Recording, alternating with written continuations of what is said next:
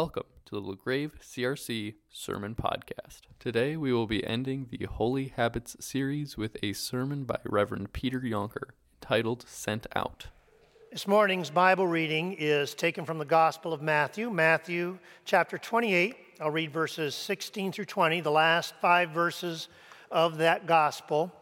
And uh, before I actually take it out and read it, open, open your Bibles and get ready. I'll re- I'm going to read it in a little bit. I want to set up the reading. As I, Bob mentioned, this is the last sermon in our Holy Habits series. So, for the last five weeks, we've been thinking about the habit of worship, this ritual that we participate in every week. And we've been thinking about what worship does to us. How does the Holy Spirit operate in the elements of worship? What is the Holy Spirit doing to us when we go through these motions, through this ritual every week? And today we come to the end of our series and the end of worship, and we will be talking about our conclusion and being sent. What does the Spirit form in us at the conclusion of our worship, and what is worship for? What is its ultimate purpose? And to address that question, I, I chose a passage at the end of Matthew. Okay, I chose the passage where the disciples, it's after the resurrection, they've been called by Jesus to go stand on a mountainside in Galilee, and Jesus comes to them and he gives them what might be considered final instructions. He's about to leave them, ascend into heaven, and he has some last words to say to them. And it strikes me that the disciples, as they stand on that mountainside and hear those last words from Jesus, they are in a similar spiritual position to us at the conclusion of our worship. Think about it. The disciples have just experienced the whole gospel of Jesus. They've literally lived the whole gospel of Jesus, right? They've received his blessing and they've met him. They've heard his call to repent, to follow his ways. They've heard his preaching. They've heard lots of sermons. They've seen his miracles. They've heard his parables. They sat at the table with him. They've seen his death and resurrection, that central act of his ministry, and now he's about to leave. So they've experienced the whole of Jesus' ministry. Jesus is about to ascend into heaven. Now what? That's very similar to where we stand at the end of our worship. Now, granted, we compress the whole story into an hour, but a good worship service, you experience the whole gospel of Jesus. You're greeted by his grace, you're called to repent, you hear his words, you hear his power. Sometimes you sit at his table. Centrally, you hear about his death and resurrection and how that saves the world and how it saves us. And then the worship service comes to an end, and you go out there, and then the question is okay, now what? What was all this for? The disciples lived the story 2,000 years ago and then went out. We are immersed in the story every week, and then it's our turn. And what does Jesus say to us as the service concludes and we leave this place. Let's listen to what he says to his disciples. Then the 11 disciples went to Galilee, to the mountain where Jesus had told them to go. And when they saw him, they worshiped him. But some doubted. Then Jesus came to them and said, All authority in heaven and earth has been given to me. Therefore, go and make disciples of all nations, baptizing them into the name of the Father, and the Son, and the Holy Spirit, teaching them to obey everything I have commanded you, and surely I am with you always, even to the end of the age. This is the word of the Lord.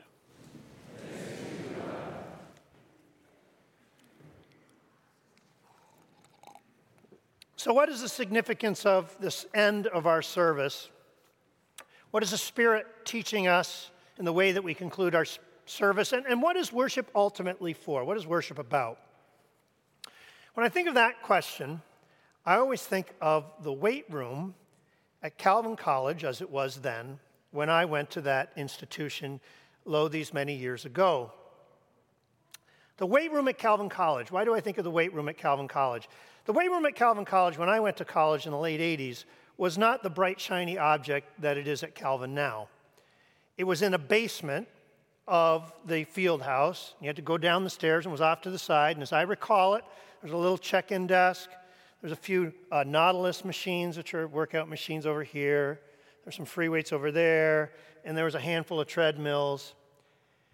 And then what I remember, and this is the important part, the whole thing was lined with mirrors. Every wall had mirrors on it. The whole weight room, mirrors all around. And as I recall, back in the day, in the 80s at least, that was pretty typical weight rooms. Lots of mirrors. I don't know if it's still true today, but it was true back then. Why do they put mirrors on those walls?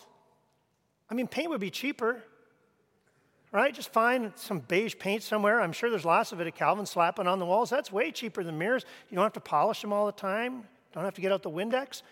Why did they have those mirrors up there? I think you all know. Because people like to watch themselves work out. When they do the curls, they like to see their biceps flex. When they do the squats, they like to see the definition in their thighs. This is who people are. And it reminds us that, that a big part of workout culture, let's be honest, is about, is for yourself. You're building up strength for the way you feel about yourself when you look in the mirror. You're not building up your strength because you have a task, a specific task out there that requires you to have physical strength. You're doing it for the way you look in the mirror and the way you appear to other people. That's not all weight training. There is weight training and conditioning that's for something else. The skinny 16 year old boy who's on the basketball team He's tall, he plays in the post, and he knows he has to bulk up if he's going to help his team. So he hits the weight room, builds up a little muscle so he can bang in the post. The middle aged mom planning a trip to Yellowstone with her kids this summer. They're going to do a lot of hiking. She's not in great shape, they are. She hits the treadmill every day because she wants to be able to walk with her kids. The 75 year old man who sees that there's a little dementia in his wife and realizes where this is going. So he hits the weight room, hits the treadmills. He wants to be healthy so he can be strong to take care of her and so that he can outlive her. There is a kind of strength training that's not for yourself, but it is for others. All these people may look better after their workout when they look in the mirror, but that's not what their workout is for. So it is with our worship. Our worship is not for ourselves and the way it makes us feel. It is not so that we can go home and look in the mirror and be thankful that we are part of the chosen elect. It's not even, although this is a nice thing and pleasant, it's not even so that when you're singing your songs or experiencing your worship or in this place, you can have that rush of good feeling that you sometimes have in worship when it's something that really blesses you. That's a wonderful feeling. Worship is not for creating that feeling. That's not worship is for. Good thing, but that's not worship is for. This holy habit is for others. This holy habit is ultimately for the blessing of God's world. Jesus' time with his disciples is coming to an end.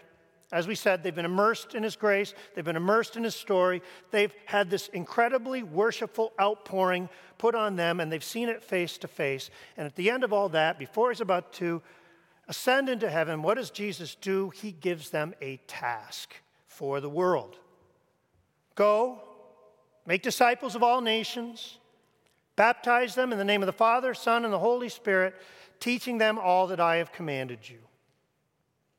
He gives us them this incredibly rich and incredibly difficult task. The blessing is for the work in the world. And people associate this passage with evangelism, but it's way more complicated than that. There's a lot more than evangelism, telling others about Jesus, that, that is being put on us by Jesus in this passage. Um, it's discipleship. Go make disciples. Disciples is a rich category. A disciple is a person who has every single part of his or her life totally immersed in the work of God. When you are a disciple, everything you do and everywhere you go, you represent the name of Jesus. And it's not just about telling others about Jesus, which is terrifically important, it's the way you live your life and how you live it and what you choose in every place. So, this task includes evangelism, telling others about the true Lord of this world and his saving power. It includes teaching everything Jesus has commanded, learning it and passing it on to the next generation and to others. It includes baptizing, baptizing into the Father, Son, and the Holy Spirit and into this community. Baptism includes all the responsibilities of being an effective and honest and charitable church member. It includes the koinonia that we see in the early church, where they shared all things in common. This task that Jesus gives is a whole life, wholehearted task for the church and for the world. It is not easy.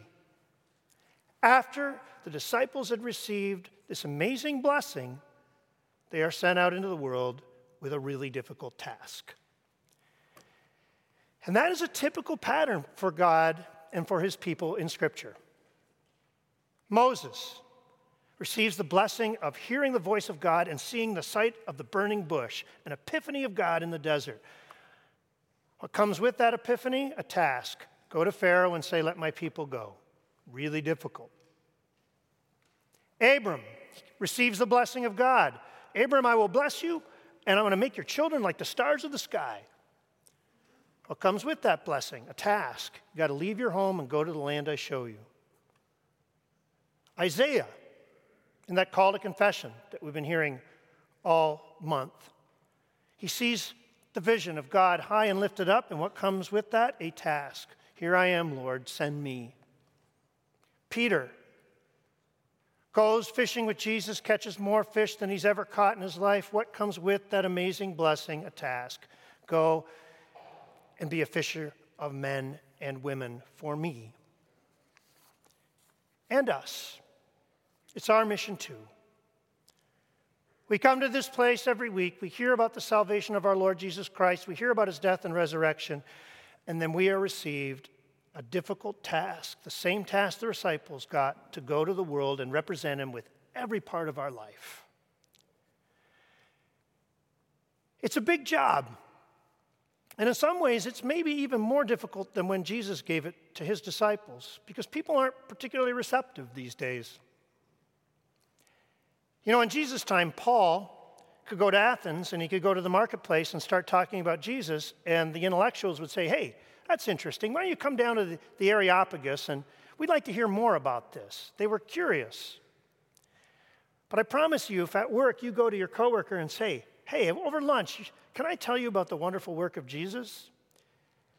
That's not going to be a conversation starter. And on top of that, we're tired. Life is hard. We're exhausted by the pressures of our families and the pressures of our lives. And this big task sometimes feels like a weight for us. And on top of that, honestly, sometimes we struggle with our own faith.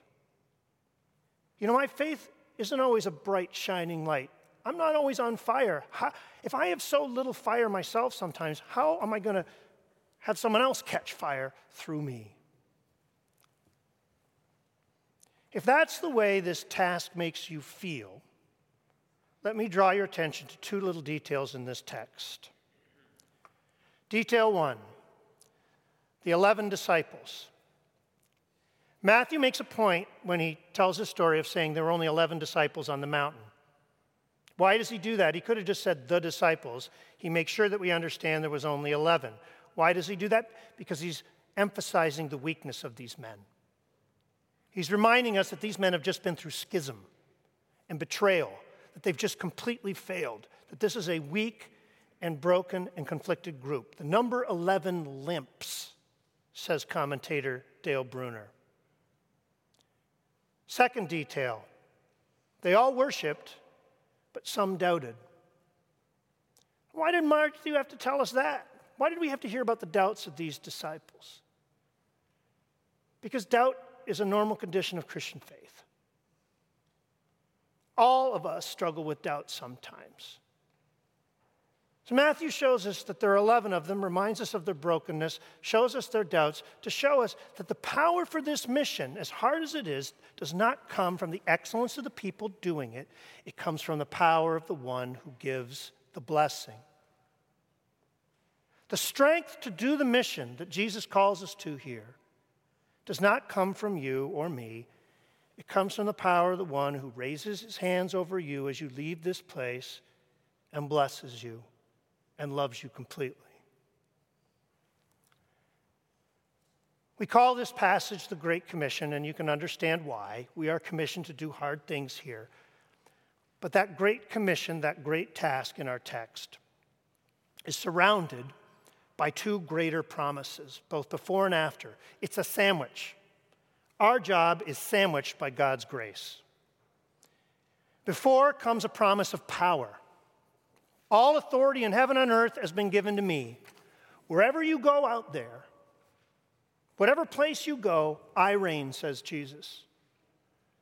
There is no bedroom or boardroom, there is no slum, there is no hospital waiting room, there is no graveside that you can stand beside. There is no place you go where I do not already reign in that place. So go in the confidence that wherever you walk, I rule there. That's before, and then afterwards comes a promise of presence. This power that God gives out isn't just given from on high, it stands right beside us and puts its hand on our shoulder. And lo, I will be with you always, even to the end of the age. I know you're going to be walking into hard places this week. Don't be afraid to be my witness. Don't be afraid to shine. I'm right here. My power is beside you. You may look at today's church and only see the problems and the conflicts and the shrinkage. And I don't blame you for seeing those things. I see those things too. But look at these 11 limping men carrying their doubts on the side of that hill in Galilee and consider what the Holy Spirit did with them. Matthew makes it clear that they're not much, but think of what the Holy Spirit did to them. 11 people, that's what he started with here. How many Christians are in the world today? 2.2 billion. 11 to 2.2 billion. That's what the Spirit did through them, and that's what the Spirit can do through us. And though it's not an easy mission, it is so needed. I was reading this week an article written by a secular therapist in New York, and he was talking about that he thinks that our, our culture is slipping into crisis. And the reason he says this is because his job is to deal with adolescents. And what he's noticed is that more and more of his adolescents are suicidal at a very young age, and that they're just sort of giving up. They're giving up on life in this world. These are secular kids. These are kids are raised in prosperity, but they, they're not given any sense of identity, right? No meaning story. They're not told the meaning of their life. There's no purpose beyond themselves. The only thing they're ever called to is success. Right? That's all they hear from their parents is you got to do good in school, you got to do well here, you got to do well there, keep working hard so you can have success. And what this therapist noticed, he had a particularly 13 year old girl who reflected on this as a sort of a, a, a picture of what all these kids are going through, is that these kids see their parents who are successful, but they're miserable. So the kids are being told, be successful, be successful. Success is being held up. They see their parents who have achieved this success and they're miserable and they wonder, why bother? Why, said this 13 year old girl, would I want any of this? Why do my parents want me to pretend as if they want it? They don't actually even pretend that they want this life. And they look at the big picture and they say, is this even worth living? We have good news for people like that. That child was made for more. She was made to be baptized. She was made for fellowship with the Father, Son, and Holy Spirit. She was made to live in the love of God, Father, Son, and Holy Spirit, in the love of this community, and to have a future, a goal that goes beyond the end of her life, to live along eternal horizons, to have eternal life. And that life is real and it is good. This week at the elders' meeting, we had, as we always have, elders and deacons reports on their visits. And there were probably 20 of them. Elders and deacons go out and they talk to various people in the congregation, see how they're doing.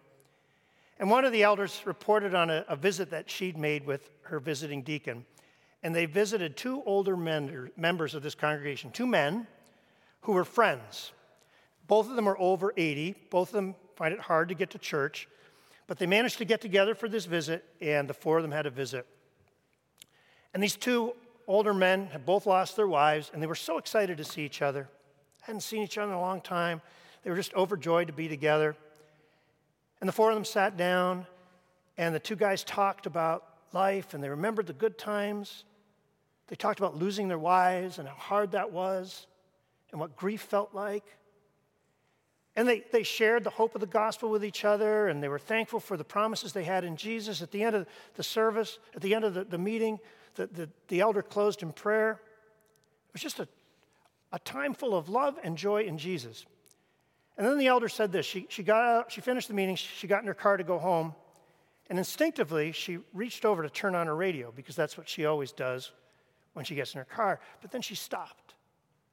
And she said, No, I just I just want to sit in the quiet for a while and drive in quiet and just remember how good it was to be with those four guys in the presence of God. That's a small story, but it shows us the presence of the big love that is ours when we belong to Jesus Christ in this community. So go. Represent that Lord to this world. Show that love to this world. And don't be afraid, because He is with you always, even to the end of the age.